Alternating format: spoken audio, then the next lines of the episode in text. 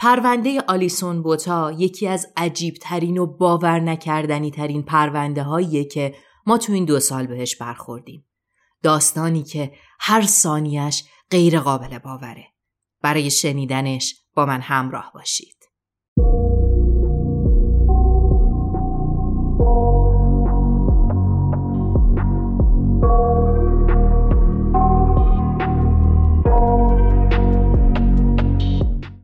سلام من مرضیم و به یک اپیزود دیگه از فیکشن خوش اومدید.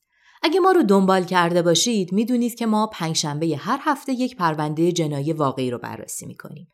پس اگر شما هم به این سبک و سیاق از پرونده ها علاقه دارید تو این سفر به دنیای true crime با ما همراه باشید. این اپیزود با حمایت مالی اجاره خودروی سعادت رنت ساخته شده. سعادت رنت اولین اجاره خودروی بین المللی ایرانیه که بجز شهرهای ایران تو دوبه و استانبول هم شعبه دارن. اگه بخوام یکم از گذشته و نقطه شروع به کارشون براتون بگم فعالیتشون رو از سال 92 شروع کردن. اوایل یه شرکت کوچیک دو نفره با کلا سه تا ماشین ایرانی بودن. از طریق پلتفرم های خارجی مثل تریپ ادوایزر و فیسبوک شروع کردن به توریست های اروپایی ماشین ایرانی بدون راننده اجاره دادن. برخلاف ذهنیتی که بعضی ها دارن که اجاره خودرو یعنی اجاره بنز و بی ام برای دور دور کردن اینها ماشین ایرانی ارزون اجاره می‌دادن به توریستا با مدیریتشون که صحبت می‌کردم که چطوری از سه تا ماشین رسیدن به اینجا می‌گفتن که اولویت business رو گذاشتم روی رضایت مشتری. انقدر رضایت برامون مهم بود که باعث شد تو سایت های TripAdvisor و Couchsurfing کلی صحبت راجع بهمون بشه. اما مهمتر این که خیلی با مشتری هامون گرم می گرفتیم و رفیق می شدیم. انگار یکی از این ها بدون اینکه حتی بفهمیم کدومشون بوده یه محقق بوده و توی کتابش به اسم لونلی پلنت خودجوش اسم شرکتمون رو میاره. و اینجا بود که یهو از در و دیوار برامون مشتری میریخت و ما هم شروع کردیم به توسعه کسب و کارمون. اول شعبه های داخلی ایران رو زیاد کردیم و حالا هم حدود سه ساله که شعبه خارج کشور توی استانبول و دوبه افتتاح کردیم.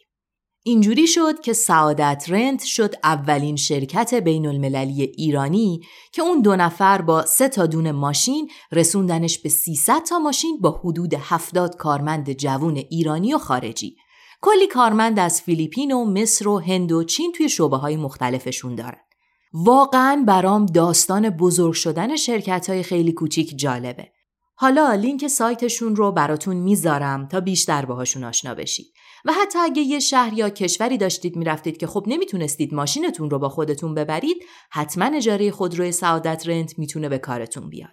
یک کد تخفیف ده درصدی هم برای مخاطبای فیکشن در نظر گرفتن که اون هم براتون توی توضیحات گذاشتیم. می‌تونید ازش استفاده کنید و با خیال راحت یک تجربه جدید و جذاب از اجاره خودرو داشته باشید. بیشتر از این توضیح نمیدم و میرم سراغ پرونده امروز. پرونده امروز یکی از اون پرونده هایی که یه عالمه راجبش حرف زدن، فیلم ساختن، مستند ساختن و حسابی توی دنیا سر و صدا کرده. از اون پرونده هایی که شما هم مثل من تو ثانیه های اول باورش نمی کنید. اتفاق داره توی آفریقای جنوبی میفته. ما تا حالا از این کشور پرونده نداشتیم مثلا تا حالا سراغش نرفتیم برای همین هم یکم برای خودم جالب و هیجان انگیز و جدید بود بیشتر از این توضیح نمیدم میرم سراغ آلیسون و راجع به خود آلیسون یکم بهتون اطلاعات میدم. آلیسون بوتا توی 22 سپتامبر 1967 به دنیا اومد. ده سالش بود که پدر و مادرش از همدیگه جدا شدن و اون بیشتر زندگیش رو کنار مادر و برادرش گذروند. توی منطقه پورت الیزابت هم زندگی می‌کردن یک منطقه ساحلی توی افریقای جنوبی. خیلی همه چیز توی زندگیشون عالی بود. از اون دخترای خیلی باهوش بود. از اون دخترایی بود که توی مدرسه خیلی خوب عمل می‌کنن. توی مدرسه ارشد کلاسن خوب درس می‌خونن باهوشن. دوستای محدودی داشت اما با دوستاش خیلی رابطهش خوب بود. توی مدرسه محبوب بود و درسش هم خوب بود. در نهایت هم دبیرستان رو با نمرات عالی تموم کرد و وقتی از دبیرستان اومد بیرون یک تصمیم هیجان انگیز گرفته بود وسایلش رو جمع کرد و راه افتاد و یک سفر سه ساله رفت. توی این سفر سه سالش رفت یه عالم کشور رو دید توی همون افریقای جنوبی کلی جا رو دید و خلاصه بعد از این سه سال که حسابی همه جا رو گشت برگشت خونه پیش خونه یک تصمیمایی برای آیندش گرفته بود رفت توی یک دوره آموزشی ثبت نام کرد که به نوعی مشاورای مدرسه رو آموزش میده. نمی‌دونم بهشون بگیم مشاور بگیم نازم یک دوره ای که این افراد رو آموزش میده. این دوره رو ثبت نام کرد. رفت. اما در نهایت اون حوزه وارد کار نشد. رفت توی یک شرکت بیمه و به عنوان یک کارمند توی این شرکت بیمه شروع به کار کرد. همه چیز هم براش عالی بود. دنیا رو گشته بود. خیلی خوب بود. از اون آدمهایی نبوده که این نکته در موردش بامزه است. از این آدمهایی نبوده که خیلی فروتنی بکنه در مورد خودش. اگه توی چیزی خوب بوده می‌گفته. به نظر من این ویژگی اخلاقی یه ذره هم خوبه. اگر ما توی چیزی خوب هستیم خیلی فروتنی نکنیم خیلی تو سر استعدادمون نزنیم. اینم از همونا بوده. از همونایی که خیلی فروتنی اضافه نمی‌کرده. می‌دونسته که توی چی خوبه. خب یه عالمه کشور رو هم گشته بوده یه عالمه تجربه هم داشته. با اعتماد به نفس بوده قوی بوده. حالا چرا دارم در مورد این ویژگی های آلیسون انقدر زیاد توضیح میدم؟ به خاطر اینکه همه اینها به دردمون می‌خوره. به همه اینها برمیگردیم و همه اینها مهمه. آلیسون که خیلی هم زیبا بود توی 18 دسامبر 1994 نزدیکای کریسمس رفته بود یک مهمونی با دوستاش رفته بودن اونجا حسابی خوش گذرونده بودن. تقریبا دیگه نیمه شب بود. سوار ماشینش شد. دوستش هم سوار کرد. برگشت رفت دم در خونه دوستش دوستش رو رسوند پیادش کرد برگشت خونه خودش. می‌خواست پارک کنه دید اون جای پارک همیشگی که دم در خونه داشته دیگه نیست. جای پارکش رو گرفتن. خب با خودش فکر کرد که اشکالی نداره. میرم یکم دورتر پارک می‌کنم. با ماشین رفت کوچه پشتی خونه و همین که وایساد یه نفر در شاگرد رو باز کرد. یک مرد وارد ماشین شد. و در حالی که چاقو دستش بود چاقو رو گرفت سمت آلیسون و گفت که اگه می‌خوای زنده بمونی حرکت کن. یکم گیج شده بود. تو این شرایط نمی‌دونست باید چه واکنشی بدم و می‌دونست که آدمی که چاقو داره آدم خطرناکیه. ماشین رو روشن کرد حرکت کرد. این آدمی که خودش رو کلینتون معرفی می‌کرد از اون اول بهش گفتش که به من کاری باد ندارم. من یه ساعت با ماشینت کار دارم و بعد هم ولت می‌کنم بری فقط حرکت کن. توی حرکت هم هی سوالای عجیب و غریب از آلیسون می‌پرسید. مثلا که شغلت چیه؟ دوست پسر داری؟ ازش راضی؟ مثلا چی کارا می‌کنی؟ همین سوالای عجیب و غریبی که خب مطمئنا برای آدمی که در این لحظه گروگان گرفته شده خیلی سوالهای ناراحت کننده ایه. آلیسون با خودش میگفتش که اشکالی نداره. بزار سوال بکنه. اشکالی نداره. تحملش می‌کنم. همش با خودش میگفتش که احتمالا ماشین رو می‌خواد. یعنی یه جورایی ته دلش امیدوار بود که این آدمی که سوار ماشین شده فقط ماشین رو بخواد و یک جای آلیسون رو بندازه پایین یک جای آلیسون رو پیاده بکنه و ماشین رو برداره بره. دیگه بقیهش خیلی مهم نبود. توی مسیری که داشتن می‌رفتن یهو این کلینتون بهش گفتش که وایسا. مثلا سر اون خیابون وایسا. وقتی که آلیسون وایساد یک مرد دیگه در ماشین رو باز کرد در عقب رو و سوار شد. آلیسون وقتی از این آینه بالا صورت اون آدمی که پشت سوار شده بود رو دید حس کرد که به چشمای یک آدم مرده نگاه می‌کنه و همونجا فهمید که احتمالا کار از کار گذشته. ماشین شروع به حرکت کرد. این کلینتون که کنار آلیسون نشسته بود بهش میگفتش که فقط حرکت کن. برو مثلا اینجا رو بپیچ اونجا رو بپیچ. و کم کم از منطقه شهری اومدن بیرون. چراغ ها کمتر شد خونه ها کمتر شد جاده تاریک و تاریکتر شد و توی این منطقه که بیرون شهر بود به سمت ساحل حرکت می‌کردن. یک مدتی که رفتن آلیسون فقط میترسید که الان باید چی کار بکنه؟ الان چه چیزی منتظرشه؟ رسیدن به یک جایی که جاده از ساحل بالاتر بود یه حالت تاقچه مانندی. جاده بالا بود یک سطح شیبداری بود. میومد نزدیک ساحل و اون منطقه مردم میومدن برای پیکنیک. پر از اجاق بود پر از باربیکیو بود. یک منطقه ساحلی بود که آدم ها میومدن اونجا استراحت می‌کردن. اما خب مطمئنا اون ساعت شب هیچ خبری اونجا نبوده و یک منطقه خیلی خلوت بوده. گفتم که دیگه نیمه شب تازه رسیده بود خونه و الان یک زمانی رو هم توی راه بودن. وقتی که به اینجا می‌رسه کلینتون بهش میگه که وایسا و از ماشین پیاده شو. وقتی که آلیسون از ماشین پیاده میشه با اون آدم که عقب نشسته بوده میان میان سمت ساحل و اونجا اولین سوالی که این آدم از آلیسون می‌پرسه اینه که ببین می‌خوای مقاومت کنی و بجنگی؟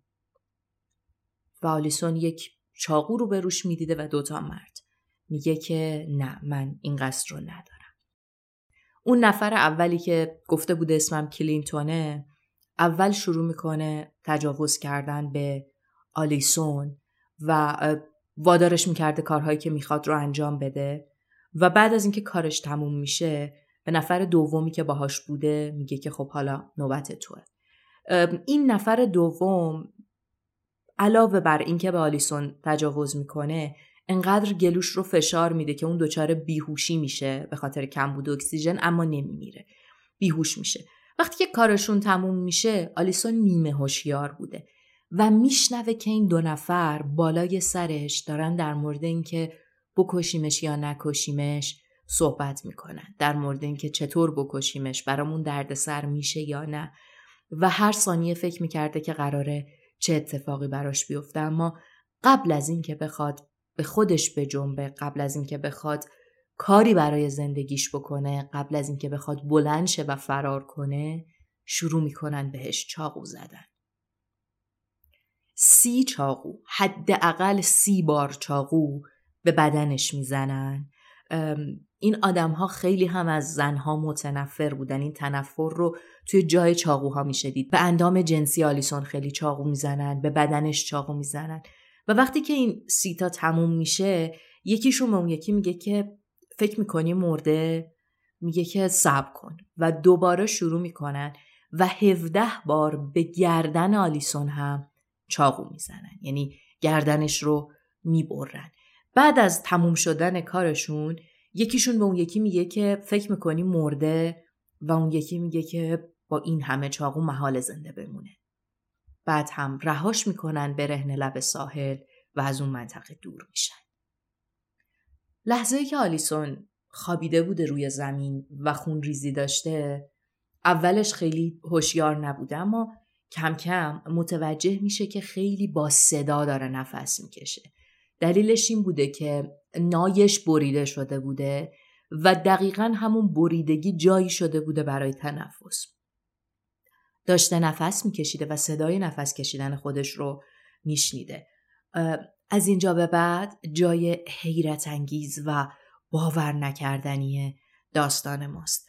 آلیسون لحظه که روی زمین خوابیده بوده فقط می‌خواسته که بمیره. به نظرش همه چیز کافی بوده برای اینکه زندگی تموم بشه. دیگه چیزی نمی‌خواسته. به خاطر همین با دستش روی شنهای ساحل اسم اون دو نفر رو می نویسه. این دو نفر در زمان آدم روبایی و تجاوز فراموش کرده بودن که همدیگر رو به اسم مستعار صدا بکنن و اسم همدیگر رو صدا کرده بودن. روی ساحل می نویسه فرانس و تیس. زیرش هم می نویسه که مامان دوستت دارم. خوابیده بوده و فکر می کرده که همه چیز تموم شد. اما یهو یک چیزی توی وجودش میگه که هنوز فرصت دارم و می‌خوام زندگی کنم. من اونقدری زندگی نکردم. دستش رو میاره روی بدنش می‌خواسته تلاش کنه بلند بشه. متوجه میشه که یک چیزی روی پاشه یک چیز لزج خیسی و متوجه میشه که بخشی از روده هاش از بدنش خارج شده از جاش بلند میشه دستش رو روی شکمش نگه داشته بوده. و وقتی از جاش بلند میشه حس می‌کنه همه چیز سیاهه چرا هیچ جا رو نمی‌بینه. اون لحظه متوجه میشه که بریدگی گردن باعث شده که سرش کمی بیاد عقب. صحنه رو تصور بکنید هنو لباسهاش لب ساحل بوده. از لای لباسهاش یه پیرهن جین بر میداره.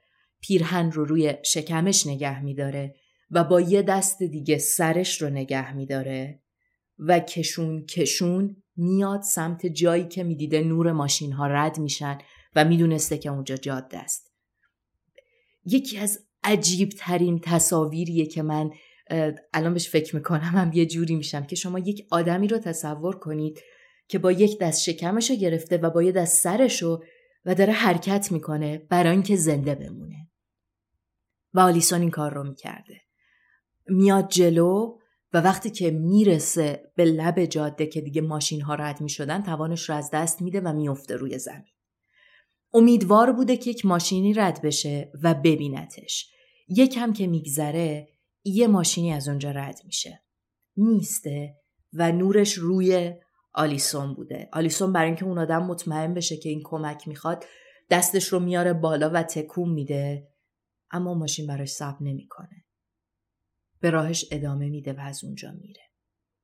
می‌دونم ممکنه که یه سری دزد کنار خیابون باشن که بخوان ماشین شما رو بدزدن توی نیمه شب اما یک آدم خونی اون شکلی چقدر می‌تونه صحنه سازی باشه؟ اما خب شاید خوششانسی میاره که اون ماشین اول براش وای نمیسته. این زمان حدوداً یک ساعت و نیم گذشته از وقتی که به آلیسون حمله شده اون کامل خون ریزی داره خودش رو رسونده کنار جاده و سعی می‌کنه زنده بمونه داره چنگ می‌زنه به دنیا که باز هم ادامه بده و یک ماشینی نزدیک میشه و براش میسته. کسی که از ماشین پیاده میشه و میاد سمت آلیسون یک آقای به اسم تیان الرد. این آقای تیان یک جوون 20 ساله ای بوده که دانشجوی دامپزشکی بوده. خب بلد بوده چطور توی لحظات اول حادثه کمک بکنه به کسی که آسیب دیده. تیان وقتی می‌رسه کنار آلیسون متوجه میشه که خیلی حالش بده و اصلا در اون لحظه شوکه بوده که چطوری این زنده مونده تا این لحظه. از شانس دیگه آلیسون یک نفری از دوستای تیان که تو اون ماشین بوده دو سه نفر بودن. تلفن همراه داشته و ما داریم از وسط دهه 90 صحبت می‌کنیم و اون موقع تلفن همراه خیلی تکنولوژی جدیدی بوده. و خب یکی از این آدم ها تلفن داشته تلفن همراه داشته زنگ می‌زنن به اورژانس و تیان میشینه کنار آلیسون. اولین کاری که می‌کنه کمک می‌کنه تیرویدش برگرده سر جاش دستش رو می‌گیره و شروع می‌کنه باهاش صحبت کردن برای اینکه هوشیاریش رو از دست نده و سطح هوشیاریش بالا بمونه. خب به خاطر نوع زخم هایی که آلیسون داشته عملا نمی‌تونسته صحبت بکنه و توان صحبت کردن نداشته. تیان بهش میگه که من دست من رو بگیر و من هر سوالی ازت می‌پرسم مثلا اگه جواب بله بود یه بار دستمو فشار بده اگه جواب نبود دو دفعه دستمو فشار بده و این گفتگو رو ادامه میده. از آلیسون سوال میپرسیده می‌خواسته اون جواب بده نمی‌خواسته که بخوابه یا سطح هوشیاریش بیاد پایین. اما نکته دردناک ماجرا اینجاست که اینا با تلفن همراه زنگ می‌زنن به اورژانس و آدرس رو میدن. اما اورژانس نمیاد. چهار بار تماس می‌گیرن و در نهایت اورژانس بعد پنجاه دقیقه می‌رسه به این منطقه. این عدده از این نظر زیاده که میانگین رسیدن اورژانس در افریقای جنوبی انقدر نبوده و همه متفق القول معتقدن که اورژانس دیر رسیده. تا اینجاش هم مسئله نیست. آلیسون رو سوار اورژانس می‌کنن سوار ماشین می‌کنن و از غذا تیان هم باهاش سوار میشه. کنارش میمونه. بالاخره یه مقداری تجربه داشته می‌دونسته اولیه نجات یک انسان چیه میشینه کنارش و متوجه میشه که ماشین اورژانس به شکل حیرت انگیزی داره یواش میره. انقدر آروم می‌رفته که تیان بهشون میگه که می‌خواید یکم تندتر برید یه مجروح پشت ماشینه. اما حقیقت اینه که تکنسیان و راننده اورژانس بعد از دیدن شدت جراحات آلیسون عملا امیدی نداشتن که زنده بمونه. به خاطر همین هم براشون مهم نبوده که حالا آژیر بکشن، تند برن راه رو باز کنن خودشون رو برسونن به بیمارستان. خیلی این چیزا براشون دغدغه نبوده. و در نهایت بالاخره آلیسون می‌رسه به بیمارستان. وقتی می‌رسه جراح عمومی و یک پزشک دیگه توی بیمارستان بودن دکتر دمیتری آنجلوف و یک پزشک دیگه ای که اون روز توی بخش بودن لحظه ای که می‌بینن آلیسون رو این آقای آنجلوف میگه که من 16 ساله که پزشکم و 16 ساله که های مختلف رو دیدم و وضعیت آلیسون وحشتناکترین وضعیتی بوده که من تا حالا دیدم و این چطور تا الان زنده است؟ یک آسیب کوچیک به تیروید می‌تونه باعث مرگ بشه. چطور هنوز زنده است؟ میارنش به اتاق عمل یکی دیگه از پزشکها هند آموزش دیده بوده و کاملا بلد بوده که چطور جراحی هر بخش رو انجام بده و مسلط بوده. سریعا هم باید میرسوندنش به اتاق عمل. میبرنش توی اتاق عمل و اینجا تازه می‌بینن که علاوه بر اینکه خب میزان بریدگی ها شدید نای پاره شده شکم باز شده یه مشکل دیگه هم هست. آلیسون توی ساحل چاقو خورده. ساحلی که جای کمپ و پیکنیک بوده. بدنش و داخل زخمهاش پر از شن و پر از سوخته چوبه. حالا علاوه بر این که اندامهای آسیب دیده رو باید بخیه بزنن بدوزن ترمیم کنن باید حواسشون باشه که هیچ چیز بیرونی توی بدن باقی نمونه که بعد از یک مدتی منجر به عفونت بشه. و همین موضوع پروسه جراحی رو طولانیتر و سختتر می‌کنه. خیلی با دقت باید بررسی می‌کردن که چیزی توی بدن نمونه. به خاطر اینکه خب شکم هم پاره شده بوده ممکن بوده یه مقداری شن و اینجور چیزا اون لابلا بمونه. خیلی کار سختی بوده. در زمان جراحی متوجه میشن که با وجود اینکه سی ضربه چاقو به بدنش خورده و 17 ضربه چاقو به گردنش در ناحیه گردن هیچ شریان اصلی پاره نشده. و در بدن هم قلب و ریه ها و اندام های حیاتی آسیب ندیدن. این اون معجزه بوده که آلیسون رو تا این لحظه زنده نگه داشته. البته در کنار اون اراده ای که از جاش بلند شده سرش رو گرفته و اومده سمت جاده. این آسیب ندیدنه تنها چیزی بوده که تونسته اون رو زنده نگه داره. اما خب انقدر آسیب به شکم شدید بوده که پزشکان میگن احتمالا آلیسون هیچ وقت نتونه بچه دار بشه به خاطر آسیبایی که دیده. و جراحی چند ساعت طول می‌کشه بدن کامل پاکسازی میشه بسته میشه و میبرنش توی بخش مراقبت های ویژه. پزشکش تا صبح کنارش میشینه برای اینکه مطمئن بشه که هیچ اتفاقی تا صبح براش نمیافته. اون میگه که من هیچ وقت همچین جراحی انجام نداده بودم و راستش رو بخواید اون موقعی که آلیسون رو دیدم هم فکر می‌کردم که زنده نمیمونه و وقتی که علائم حیاتیش تا صبح خیلی خوب عمل می‌کنه مطمئن میشن که اون قرار زنده بمونه و احتمالا یک پروسه طولانی درمان جرایی های زیبایی و اینجور چیزها رو قراره داشته باشه. زمانی که آلیسون رو آورده بودند به بیمارستان با وجود اون همه جراحت انقدر هوشیار بوده که اون رضایتنامه جراحی رو می‌ذارن و خودش می‌تونه امضا بکنه. در کشورهای دیگه آدم ها خودشون رضایتنامه جراحیشون رو امضا می‌کنن. می‌تونه امضا بکنه و در کنارش می‌تونه شماره تلفن مادرش رو هم بنویسه که به اون زنگ بزنن که بیاد بیمارستان. خلاصه که آلیسون بعد از جراحیش توی مراقبت های ویژه میمونه شب میگذره. اول صبح پلیس میاد به بیمارستان. خب پلیس خبردار شده بوده که یک آدمی با این میزان جراحت اومده و میاد توی بیمارستان و آلیسون شروع می‌کنه از طریق نوشتن توضیح میده که دو نفر بهش حمله کردن سوار ماشینش کردن بردنش به این منطقه بهش تجاوز کردن و بعد فرار کردن. و در نهایت می نویسه که اسمهاشون فرانس و تینز بوده. خب این اسمها برای پلیس نشونه خوبی بوده. کافی بوده بررسی کنه ببینه که چند متجاوز جنسی مثلا با این اسامی وجود داره و خیلی زود هم می‌رسه به دو تا اسم.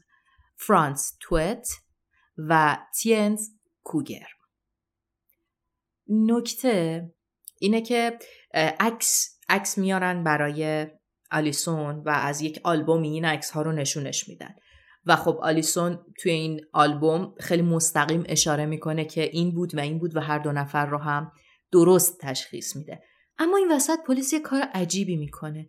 میگه که درسته که مثلا اسم رو نوشتی و تصاویر رو هم تشخیص داده اما باید بگه. بگه برای ما مدرک مهمتریه. و خب توی گلوی آلیسون لوله گذاری بوده دیگه نمی‌تونسته صحبت بکنه. پزشکش مخالفت می‌کنه بهش میگن که به خودش بگید و وقتی میان به خودش میگن قبول می‌کنه میگه لوله ها رو در بیارید و من میگم. این خیلی کار عجیبیه. حالا شما برید اونا رو بگیرید. شاید اصلا اعتراف کردن. احتیاجی نبود این کارو با این آدمی که کمتر از 24 ساعته اومده انجام بدید. لوله ها رو در میارن و آلیسون اسامی رو میگه به سختی و اینها میرن سراغ این دو نفر. قبل از اینکه راجع به این دو نفر یک توضیحی بدم راجع به گذشتشون و زندگیشون هر دوی اینها منتظر محاکمه بودن برای تجاوز. اما نکته اینه که آزادیشون با وسیقه نبوده. یکیشون به خاطر اینکه کسی که شکایت کرده بوده یک هفته از تجاوز گذشته بوده و این متهم هم آدرس ثبت کرده بوده همینجوری ولش کرده بودن برو تا نوبت دادگاه برسه. و اون یکی رو هم شبی که دستگیرش کرده بودن چون افسر کشیک نبوده نمی‌دونستن باش چی کار بکنن کی ازش بازجویی بکنه گفته بودن حالا برو خونت میایم دنبالت. دو تا آدمی که شکایت تجاوز جنسی خشن داشتن به همین سادگی داشتن توی خیابون راه می‌رفتن و زندگی می‌کردن. حالا بیایم سراغ فرانس یکم راجع به این بگم تا به تینز هم برسیم. زمانی که فرانس دستگیر میشه 26 سال است. از یک خانواده خیلی خوب بوده. پدرش افسر پلیس بوده. خانوادش کاتولیک مذهبی بودن. زندگی نرمالی داشته خیلی تلاش می‌کردن که بچهشون خوب درس بخونه و می‌رفتم مدرسه اما اساسا توی مدرسه دانش آموز تنبلی بوده. یعنی معلم هم کلاسیاش معتقد بودن که آدم کمهوشی نیست. آدم تنبلیه. علاقه ای نداره درس بخونه. و در نهایت در سیزده سالگی خوابگاه مدرسه رو آتیش می‌زنه. می‌دونید آتیش زدن مدرسه از اون کاراست که شاید خیلی ها بهش فکر بکنن. اما خیلی آدم های کمی هستن که انجامش بدن و اون خیلی کم هایی که انجامش میدن دارن یک خشونت بزرگ رو در کودکی نشون میدن. توی 13 سالگی خوابگاه مدرسه رو آتیش می‌زنه. وقتی که میشوننش بهش میگن چرا این کارو کردی میگه که من موسیقی هوی متال گوش دادم و تحت تاثیرش قرار گرفتم و خوابگاه مدرسه رو سوزوندم. خیلی غیر منطقیه. ولی خب خانوادهش از اون مدرسه میارنش بیرون یعنی در حقیقت خانواده نمیارنش اخراج میشه. و برای زندگی میرن یک جای 93 مایل دورتر از جایی که بودن اونجا به این امید که حالا بچهشون سر به راه بشه یک زندگی تازه رو شروع بکنه اینجا کسای زیادی نمیشناسنش بدون سابقه اونجا زندگیش رو بکنه. اما خب کلا خیلی بچه سربراهی نبود. توی اینجا هم خیلی درس نمی‌خونه و از غذا آشنا میشه با یک دختری که ادعا کرده جادوگره. به نظر من اگه کسی ادعا می‌کنه جادوگره نمی‌دونم. همین الان یه پرس چلو کباب جلوی چشم من از غیب ظاهر بکنه تا من بپذیرم که جادوگره. اینکه تو بیای بگی من جادوگرم با شیطان در ارتباطم قدرت های زیادی دارم برای من قابل باور نیست. اگه تونست این کارو بکنی باشه من میپذیرم که تو جادوگری. خب خبریم از شلو کباب نبوده دیگه. فقط به این می‌گفته که من می‌تونم کاری کنم که شیطان تو رو تسخیر کنه من می‌تونم کاری کنم که شیطان بیاد تو وجود تو فقط تو باید به کارهای شیطان گوش بدی. و خب در نظر بگیرید که این نوع تلقین ها و صحبت ها در کنار شروع رابطه جنسی از سن پایین 13 14 سالگی و پیروی کردن از به اصطلاح شیطانی که معرفی می‌کنه این خانم جادوگر کم کم مسیر زندگی فرانس رو تغییر میده. این آدم خب درگیر شده بود با چیزی به اسم شیطان پرستی و این خانم ادعا می‌کرده که شیاطین می‌تونن بیان توی وجود تو و کم کم هم من نمی‌دونم چه تأثیر منفی می‌تونه بذاره این نوع تفکر؟ اما قطعا شیطان با سلام و گل و بلبل نمیاد به تو نزدیک بشه. طبق آینهای خودشون دیگه طبق اون باور این خانم جادوگر. قطعا تو باید یه کارای دیگه ای بکنی. و بعد از یک زمانی فرانس میگه که تجاوز به زنها می‌تونه چه شکلی باشه؟ خیلی تو این زمینه کنجکاو میشه. و از اون طرف این دوست دختر و پارتنرش هم اوکی بوده که با سلیقه جنسیش راه بیاد و رابطه جنسیشون تبدیل به یک نمایش از تجاوز میشه. زمان میگذره. خب این آدم روابط این شکلی رو داشته. کم کم سنش هم داشته می‌رفته بالا تو مدرسه. هم بسیار بد عمل می‌کرده. و وقتی که یک سال رو دو بار می‌خونه پدرش دیگه قبول نمی‌کنه. میفرستنش ارتش. امیدوار بودن که توی ارتش یکم سر و سامون بگیره یکم زندگیش بهتر بشه. اما توی ارتش فقط سه ماه دووم میاره و اون سه ماه هم نصفش بازداشت بوده. فرانس کلا از اون آدمهایی نبوده که زیر بار حرف کسی بره کسی بتونه بهش دستور بده کسی بتونه بهش بگی که این کارو بکن اون کارو نکن و به خاطر همین هم ارتش جای مناسبی براش نبوده. در نهایت بعد از این سه ماه برمیگرده خونه. وقتی که برمیگرده خانوادش بهش کمک می‌کنن که یک کار تازه پیدا کنه و یک کار توی معدن براش پیدا می‌کنن. خب به ظاهر خوب بوده کارش رو شروع می‌کنه و همین زمانها هم با یک خانومی ملاقات می‌کنه با این خانوم هم ازدواج می‌کنه و صاحب یک بچه میشه.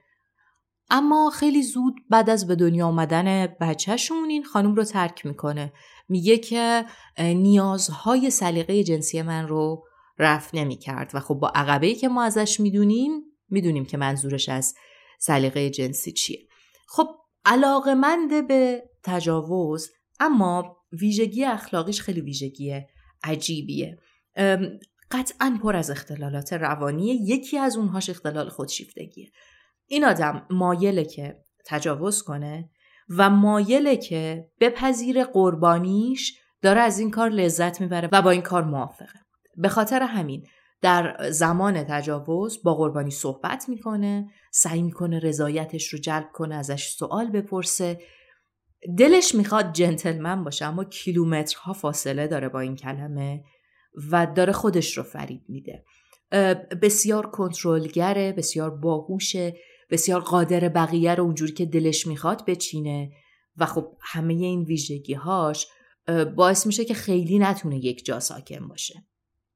فرانس اواسط دهه 90 برمیگرده به منطقه پورت الیزابت و دوباره خانوادش بهش کمک می‌کنن که یک شغلی پیدا بکنه. راننده یک مجموع فروشگاه زنجیره‌ای میشه اما خیلی زود تو این شغل هم به مشکل می‌خوره به خاطر اینکه معلوم میشه از کارش دزدی می‌کرده سابکارش می‌فهمه ازش شکایت می‌کنه دادگاهی میشه و خب سه سال هم آزادی مشروط داشته بعد از اینکه از اون کار میاد بیرون فکر می‌کنه که چیکار کنم؟ میره یه جایی می‌زنه که توش الکل غیرقانونی میفروشن. من حقیقتش نمی‌دونم که سازوکار افریقای جنوبی در مورد مصرف الکل چه شکلی بوده. آیا ممنوع بوده؟ آیا یک درصد خاصی فروخته می شده آیا یه سری مارک های خاصی فروخته می شده خیلی اطلاع ندارم. اما چیزی که نوشته اینه که یک سری جان که توش الکل غیرقانونی میفروشن. و همین جاست که آشنا میشه با تینز کروگر. زمانی که داریم داستان رو روایت می‌کنیم کروگر 19 20 سال است. و خب برخلاف فرانس اصلا کودکی خوبی نداشته. وقتی که مادرش باردار بوده پدرش اونها رو ترک کرده. البته ترک نکرده افتاده زندان. بعد از اینکه به دنیا میاد هم مادرش سه بار ازدواج می‌کنه و خب احتمالا این ازدواج ها خیلی همشون خوشایند نبودن. این پدرخونده ها با این به خشونت رفتار می‌کردن باهاش تند رفتار می‌کردن. بعد از دستگیریش ادعا می‌کنه که یکی از پدرخونده هاش بهش تجاوز می‌کرده و اون پدرخونده قویا این موضوع رو رد می‌کنه. اما چون تجاوز موضوعی نیست که بشه به راحتی قضاوتش کرد حتی اگر کسی که ادعا کرده یک قاتل باشه یک کسی باشه که اقدام به قتل کرده من سعی می‌کنم راجبش هیچ نظری ندم و عبور می‌کنم یه همچین ادعایی می‌کنه. و چه مدرسه هم خیلی وضعیتش بد بوده. به خاطر اینکه یک اختلالی داشته و سه تا نوک سینه داشته. توی مدرسه به واسطه همین همیشه تحقیر می شده بهش اسم داده بودن مسخرش می‌کردن. وسیله مسخره شدن توسط بقیه بوده مینداختنش وسط بهش میخندیدن و خیلی توی مدرسه وضعیتش وحشتناکتر بوده. از اون طرف هی زمان که میگذره این به خاطر همه اون تحقیرها و چیزهایی که پشت سر گذاشته نمی‌تونسته با زنها خوب ارتباط برقرار کنه. هر چقدر که می‌رفته نزدیک بشه با اینها صحبت بکنه شکست میخورده و در این شکست ها به جای اینکه خودش و مشکلات خودش و اعتماد به نفس خودش رو مسئله بدونه شروع می‌کنه زنها رو مسئله دونستن. و یک نفرت عمیقی به زنها پیدا می‌کنه و هی این نفرت عمیق و عمیقتر میشه. کروگر چندین بار به خودکشی فکر کرده بوده یک بار جدی تا مرزش رفته بوده ولی کم کم میفته توی مواد الکل و میفته توی این فکری که من برم شیطان رو بپرستم با گروهی که شیطان رو میپرستن دوست بشم. دوستاش چاد صداش می‌کردن چاد اون عروسک پسر بچه ترسناک است توی یک فیلم مشهوری. می‌دونید به نظر من آدمی که همواره پذیرفته نشده از جاهای مختلف همش دنبال اینه که در یک گروهی پذیرفته بشه. دنبال اینه که یک جایی قبولش بکنن حتی یک تایمی میره میپیونده داوطلبانه به ارتش. اما اون هم مثل فرانس دووم نمیاره توی ارتش و میاد بیرون.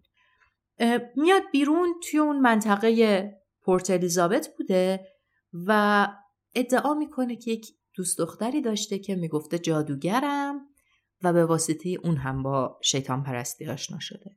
من نمی‌دونم منطقه پورت الیزابت چند تا جادوگر زن داره که آدم های عجیب و غریب رو انتخاب می‌کنن اما هیچ جایی هم تایید نشده که این دوتا خانم جادوگر یک نفرن و این دو نفر با یک نفر دوست بودن توی حالا زمانهای مختلفی هن. اما در کل عجیبه کروگر هم به واسطه یک خانم جادوگر وارد این فکر این میشه که آره من شیطان رو میپرستم و این داستانم مادر کروگر ادعا می‌کنه که من خیلی رابطم همیشه با بچم خوب بوده و بچم خودش دیگه نمی‌خواد با من ارتباط برقرار کنه. خب بچه تو این همه توی کودکی داشته اذیت می‌شده. تو اگه مادری بودی که به این توجه می‌کردی با اونا رو میفهمیدی.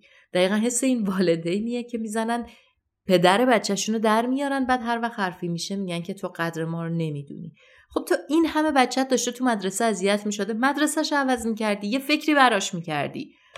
اما خب این رو در نظر بگیرید که شخصیت کروگر نسبت به شخصیت فرانس متفاوته از این نظر که فرانس بسیار دستکاری کننده است و کروگر بسیار مطیع و حرف گوش کن. مثلا فرانس آدمی بوده که قربانی ها را انتخاب می کرده و کروگر اون آدمی بوده که همیشه مطیع بوده و دنبالش می‌رفته. در ماجرای آلیسون هم این فرانس بوده که اول سوار ماشین میشه و بعد سر راه کروگر رو سوار می‌کنن. فرانس بوده که اول تجاوز رو شروع می‌کنه و بعد کروگر رو با خودش همراه می‌کنه. خب الان ما می‌دونیم که این دو نفر با هم کار می‌کردن در نهایت شغلشون به یک جا رسیده و با هم افتادن دنبال این کاره و می‌دونیم که از طرف پلیس شناسایی شدن. افسری که روی این پرونده کار می‌کرده آقای کاراگاه هامپل بوده یک افسر پلیس با سابقه بوده و این پرونده از یک جایی به بعد یعنی از جایی که اسامی فرانس و کروگر رو می‌گیره برا شخصی میشه. شخصی نه به معنیه اینکه حالا نخواد اون دو نفر رو دستگیر بکنه. اتفاقا برعکسش. لحظه که میره پیش فرانس و بهش میگه که تو متهم به اقدام به قتلی به خاطر اینکه آلیسون زنده است می‌بینه که چقدر این آدم شوکه میشه و میگه که این آدم خیلی آدم کثیفی بود. و من ثانیه به ثانیه و آروم به این دوتا گفتم که آلیسون زنده است برای اینکه ترس و وحشت و شوکه شدن رو تو صورتشون ببینم. وقتی هم که دستگیرشون می‌کنه و میارتشون که بیاره به اداره پلیس بهشون دستبند نمی‌زنه. بهشون میگه که من نمی‌خوام بهتون دست بزنم و جدای از این راه فرار کردنتون اینه که بدوید. و من خیلی خوشحال میشم که بدوید چون می‌تونم از پشت سر بهتون شلیک کنم. این آقا سال 2020 هم برای است قلبی میمیره. این دو نفر رو وقتی بهشون میگه که یعنی وقتی میارن و بهشون میگن که متهم به چیان و آلیسون زنده است فرانز از توی جیبش یه حلقه در میاره میندازه و میگه که کاریش نمیشه کرد. اینم مال اونه. حلقه یک انگشتری بوده که از آلیسون دزدیده شده بوده و هنوز روش خون بوده فرانز نه تنها میگه که اقدام به قتل آلیسون رو انجام داده میگه که یک هفته قبل هم به یک زن باردار تجاوز کرده. 19 دسامبر بوده که اینها با یک عالم اتهام دستگیر میشن و همون موقع هم تحقیقات و بررسی پلیس شروع میشه.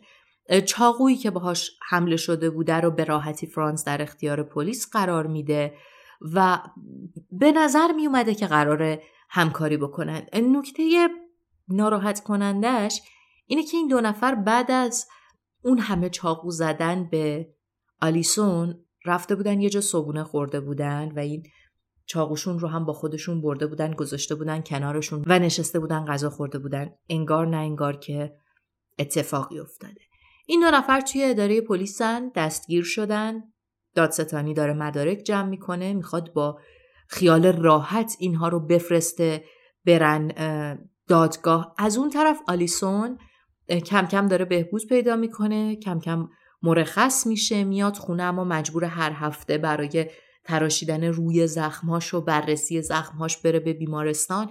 و هر کسی از اطرافیانش که میاد ملاقاتش شوکه میشه از اینکه این آدم چقدر امید به زندگی داره و چقدر داره تلاش می‌کنه برای اینکه برگرده به زندگی نرمالش. می‌دونید خیلی تجربیات وحشتناکی رو پشت سر گذاشته اما تونسته تا حدی با این مسائل کنار بیاد. حالا با مزه است. یه اتفاقی هم توی زمان بازداشت اینها میفته فرانس که بازداشت بوده میگه که من تسخیر شدم. من خیلی بد تسخیر شدم بگید یک کشیش بیاد من رو نجات بده این شیاطین رو از بدن من بکشه بیرون.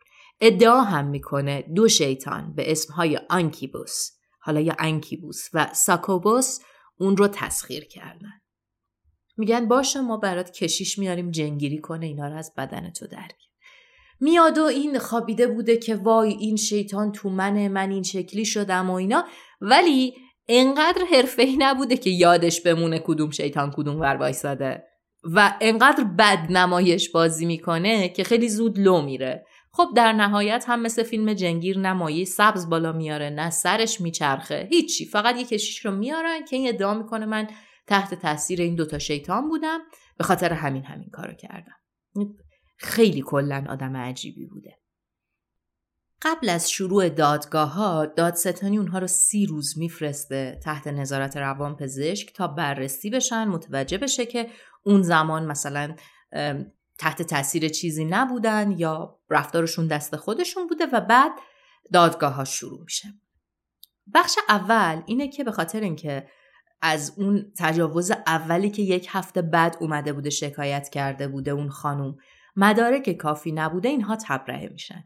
دلیلش این بوده که فرانس اون خانوم رو تهدید کرده بوده که اگر شکایت بکنی من پیدات می‌کنم و میکشمت. اما خب به خاطر عدم وجود مدارک فیزیکی کافی این اتهام رو تبرئه میشن اما جدای از اون با هشت فقره اتهام روبرو بودن مثل آدم ربایی مثل دزدی مثل اقدام به قتل مثل تجاوز هر کدوم اینا هم چند مورد بوده. حالا اون خانوم تبرئه شده بودن بقیهش هنوز بوده. دوازده جوان 1995 دادگاه ها شروع میشن. دو متهم معلوم بوده که همون اول می‌خوان بگن که گناهکارن. اما خب توی افریقای جنوبی قوانین فرق می‌کنه دیگه با اینکه اینها می‌خواستن بگن گناهکارن اما دادگاه ها قرار بوده برگزار بشه. این زمان آلیسون هم تحت نظره برای اینکه حضورش توی دادگاه ها مهمه. از اون طرف قربانیان تجاوز و همچین تجربه ای خیلی راحت نمی‌تونن توی دادگاه صحبت بکنن. آلیسون هم خیلی رفتارهای عصبی داشته در برخورد با این آدمها و حتی وقتی ازش خواسته بودن که بیاد و شناساییشون بکنه اولی که دستگیرشون کرده بودن نمیپذیره. میگه من نمی‌خوام ببینمشون و برای اولین بار در افریقای جنوبی از آینه یک طرفه استفاده میشه از این شیشه که یک طرفش آینه است. و یک طرفش طرف می‌تونه ببینه و اونجا آلیسون حضور پیدا می‌کنه و میگه که مثلا این و این بودن مطمئن بین چند نفر آدم. یعنی اولین بار بوده و به خاطر این نمی‌تونه خیلی نمی‌تونسته راحت توی دادگاه حضور پیدا کنه. دلیلش هم اینه که قربانیان تجاوز عموما سه جور واکنش میدن. یا واکنش سریع میدن یا واکنش کنترل شده میدن و یا شوکه میشن. واکنش کنترل شده اینه که خب متوجه میشن چه اتفاقی افتاده می‌تونن مدیریت کنن برن پیگیری کنن. شوکه شدن آدم که فریز میشن یک مدتی نمی‌تونن کاری بکنن. ولی واکنش های سریع واکنش هایی که فرد دچار حالت های هیستری میشه عصبی نمی‌تونه کنار بیاد با اتفاقی که افتاده. و خب روانشناس ها معتقد بودن که آلیسون داره این بخش اول رو نشون میده. اون علاوه بر تجاوز حالا با یک آدم دیگه روبرو بوده. هر بار که جلوی آینه وای میستاده خود متفاوتی رو میده. اون اندازه جای زخم اون اندازه آسیب. بعد توی این دوره ای که این زخمی آسیب دیده باید مراجعه کنه پزشکی قانونی برای آزمایش های دی ای برای بررسی های بیشتر. و خب خیلی دردناک بوده براش. در مورد قوانین عجیب و غریب آفریقای جنوبی یک نکته هست. اون زمان قانون افریقای جنوبی این شکلی بوده که قربانی باید وای میستاده کنار متهم. دست میذاشته روی شونش می‌گفته که این گناهکاره و باهاش عکس می‌گرفته. این عجیب ترین چیزیه که من در مورد دادگاه های جنایی شنیدم. قشنگ انگار که مگه عکس یادگاری باید بگیرن چرا یک نفر که قربانی یک نفر دیگه است باید وایسه کنارش و با اون آدم عکس بگیره؟ البته در مورد پرونده آلیسون قاضی میپذیره که نیازی نیست این اتفاق بیفته و دادگاه ها بدون این اتفاق پیش میره. اولین روز دادگاه شاهدی که میاد یکی از کسایی بوده که فرانس بهش تجاوز کرده بوده. یک دانشجوی 20 ساله بوده. میاد صحبت می‌کنه. روز دوم دادگاه اون خانم باردار 21 ساله بوده که اصلا پلیس نمی‌دونسته که فرانس بهش تجاوز کرده. خودش زمان دستگیری این حرف رو زده بوده. اون هم میاد صحبت می‌کنه و اعلام می‌کنه که نه تنها فرانس رو دیده کروگر هم اونجا حضور داشته. یعنی اون هم تجاوز رو انجام داده. هر دوشون با هم بودن. روز سوم آلیسون میاد شهادت میده. اون دکترش که وسط راه پیداش کرده بوده و کمکش کرده بوده میاد توضیح میده که چه اتفاقهایی برای آلیسون افتاده بوده. نکته جالب اینه که این آقای دامپزشک بعد از اتفاقی که برای آلیسون میفته درس دامپزشکی رو رها می‌کنه و میره پزشک میشه. بعدش بعد از این دو نفر یک قربانی احتمالی هم میاد و شهادت میده. قصه اینه که شب قبل از اینکه آلیسون دزدیده بشه یک خانومی با ماشینش می‌رسه دم خونه و می‌بینه که دو نفر وایسادن. از ماشینش پیاده میشه میاد سمت خونه و این دو نفر میدوان سمتش و این میره توی خونه و در رو قفل می‌کنه و بعدا این دو نفر رو شناسایی می‌کنه که کروگر و فرانس بودن. دادگاه ها برگزار میشه همه شهادتشون رو میدن و جالب بدونید که این دو نفر زمانی اومدن دادگاه که دقیقا دو ماه قبلش مجازات اعدام برای همیشه در آفریقای جنوبی متوقف شده. قاضی انقدر از دست اینها و کاری که کردن و کارهایی که کردن عصبانی بوده که توی حکمش می نویسه که اگر امکانش قانونی هنوز وجود داشت به اینها حکم اعدام می‌داد. در نهایت در هفته آگوست 1995 فرانس به سه حبس ابد بدون امکان آزادی مشروط محکوم میشه و کروگر هم به یک حبس ابد و 25 سال حبس بدون امکان آزادی مشروط.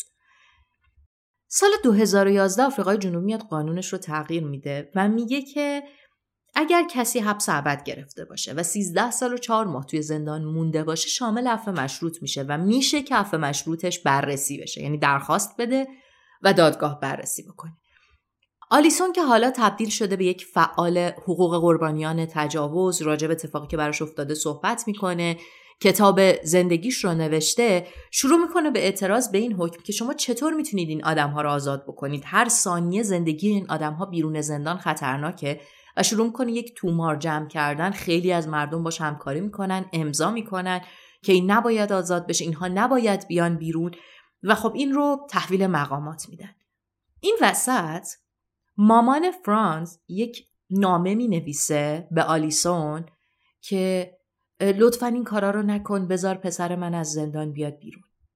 جالب بدونید که پدر فرانس دو سال بعد از زندان رفتنش خودکشی کرده و مرده نتونسته تحمل کنه که یک همچین پسری داره. و مادرش داره نامه می نویسه به آدمی که این همه آسیب دیده که لطفا بیا کمک کن که پسر من آزاد بشه. این زمان آلیسون خیلی عصبانی میشه و به مقامات میگه که اصلا آدم چرا باید بدونه که من کجا زندگی می‌کنم؟ چرا باید به من نامه بنویسه؟ چرا باید همچین درخواستی داشته باشه؟ و عجیبترین جای داستان اینه که مقامات میان نامه و جواب آلیسون رو به خود فرانس هم میگن. حالا یا نامه رو بهش نشون میدن یا بهش میگن. این خیلی عجیبه. این زمان فرانس اینترنتی باز نمی‌دونم چجوری آشنا شده بوده با یک خانوم بیرون زندان من نامزد داشته. میاد یک نامه می نویسه به آلیسون و توی این نامش میگه که به این نکته توجه کنید. میگه که تو اگه مستندی از زندگیت ساخته میشه فیلمی از زندگیت ساخته میشه کتابی می نویسی جایی فعالیت می‌کنی باید به من درصد بدی. چون من اگه اون شب اون کارو با تو نکرده بودم تو هیچ کدوم اینا نمی شدی. با اختلافی که از پر روترین آدماییه که من تو زندگیم دیدم.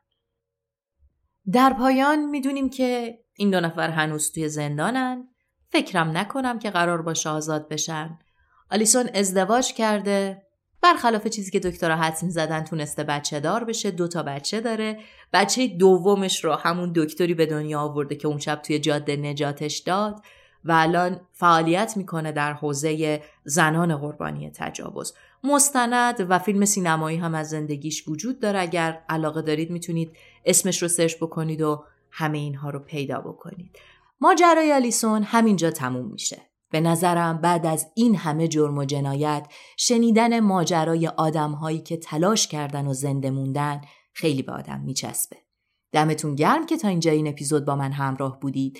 ممنونم از بچه های سعادت رنت که این اپیزود با حمایت اونها به دست شما رسید و فراموش نکنید که اگر این اپیزود رو دوست داشتید ما رو به دوستای خودتون معرفی کنید. همیشه شاد باشید. thank you